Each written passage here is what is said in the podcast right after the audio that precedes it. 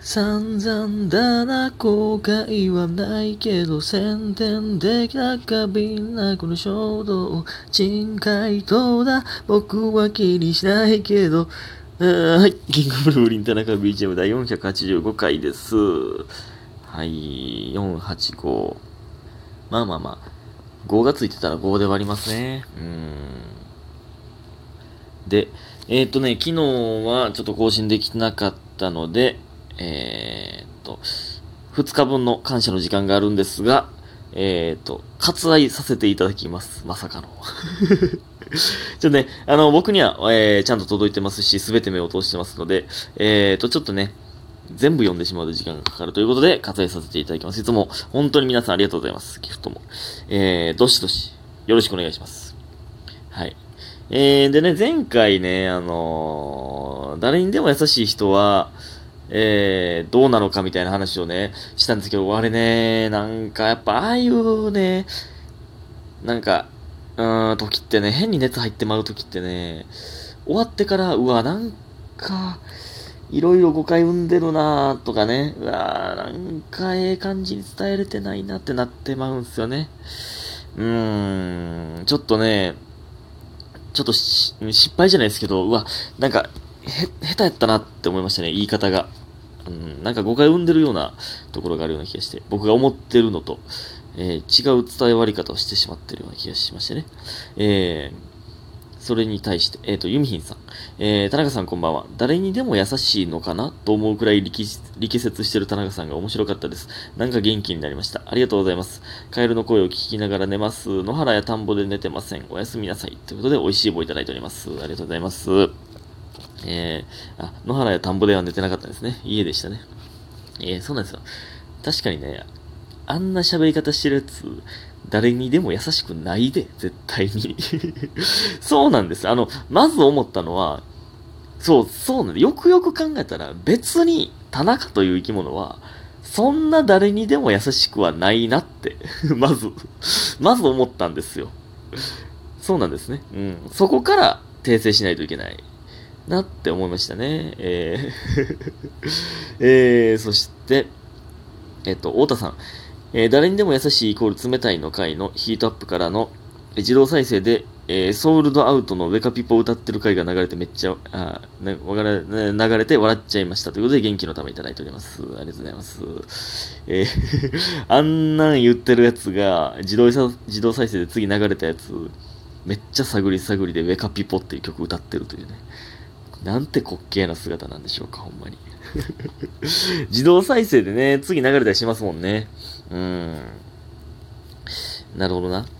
実はそのソールドアウトの曲、えー、実はいっぱいリクエスト来てるんですけど、ちょっとむずすぎて、ちょっとステイしてるんですよね。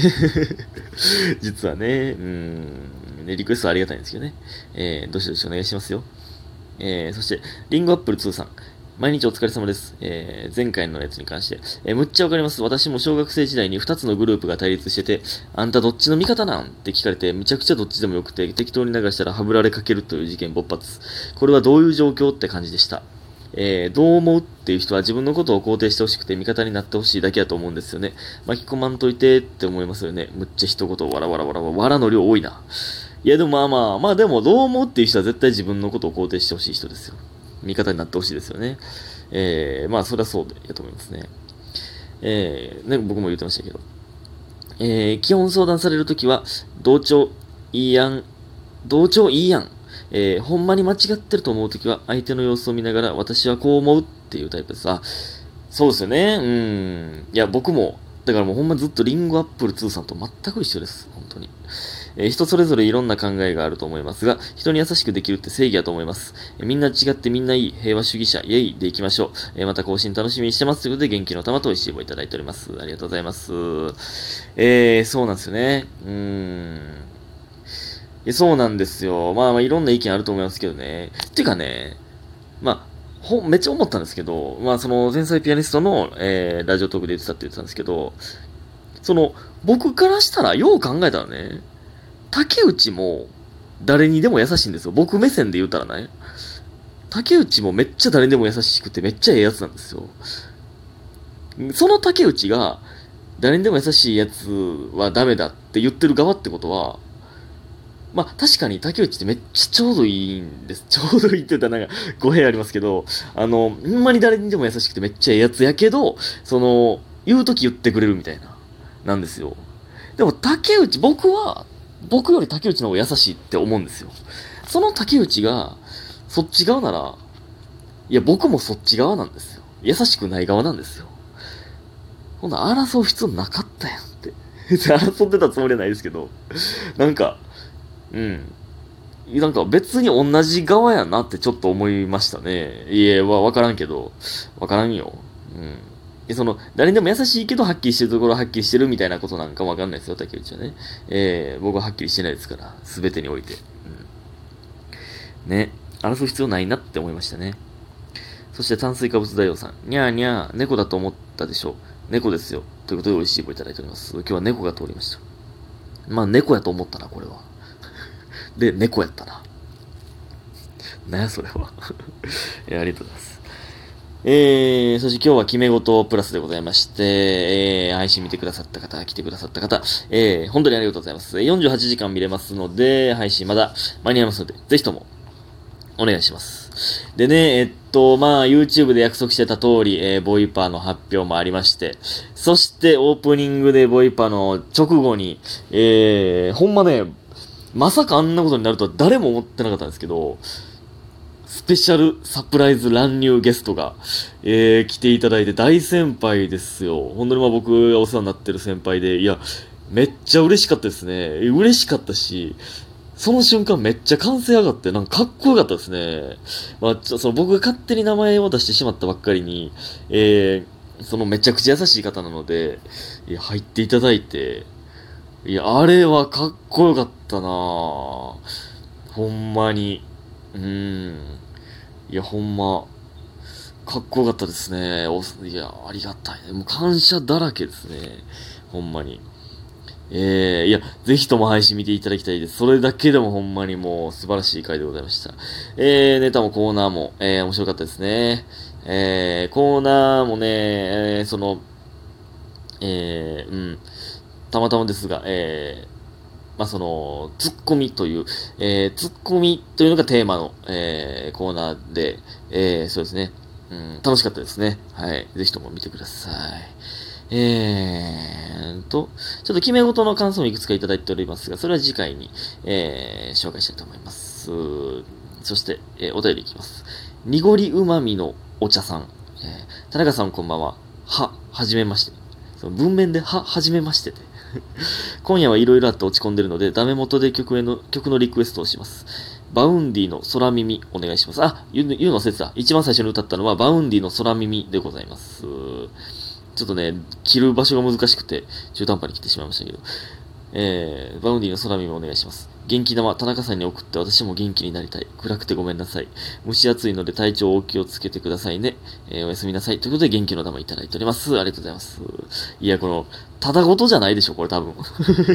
これは歌、歌って少しでも濁り旨味のお茶さんに元気を出していただかないと、えー、と思いまして、歌わせていただきました。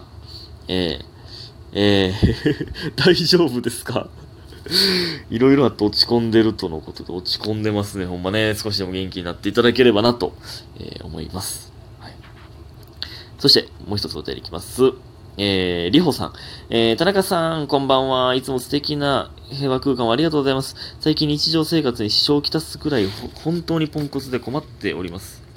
困ってます。えーカバンに入れたつもりが道端に定期は落とすし、自習室の机の上に財布を置いたまま帰るし、えー、この前かける行って、チケットに電話番号を書くときに、その机の上にチケットを置いたまま忘れてどっか行っちゃうし、自分で自分のこと心配になっちゃうくらいです。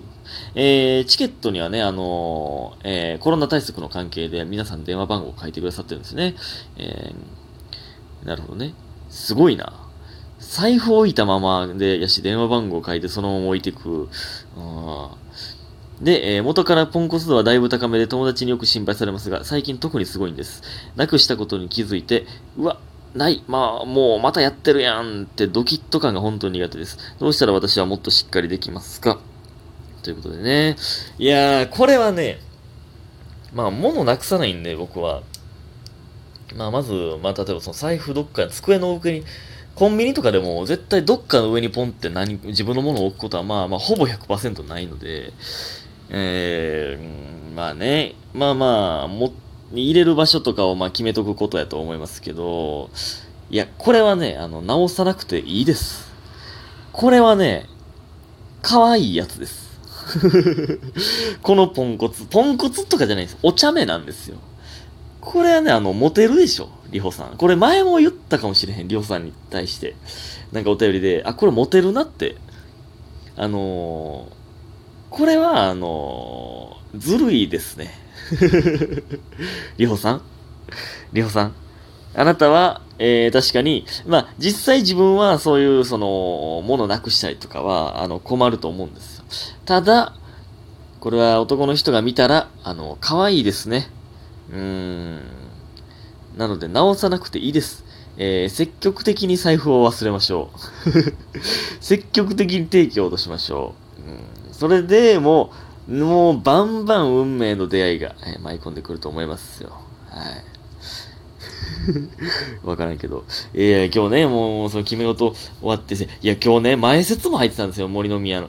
前説伝で決め事プラス、えー、で、YouTube 撮影して、ということで、で、今帰ってきて、今一人で珍しくビールロング缶飲みながら、えー、ということでございますので、えー、その、なんでこれを言い出したんかわからんけども、あのうん、そういうテンションで喋ってるよっていうことを言いたいですね。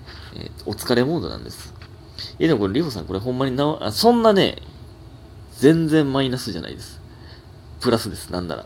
ものすごい武器を持ってるって、えー、思っててください。ということで今日も皆さんありがとうございました。早く寝てください。おやすみなさい。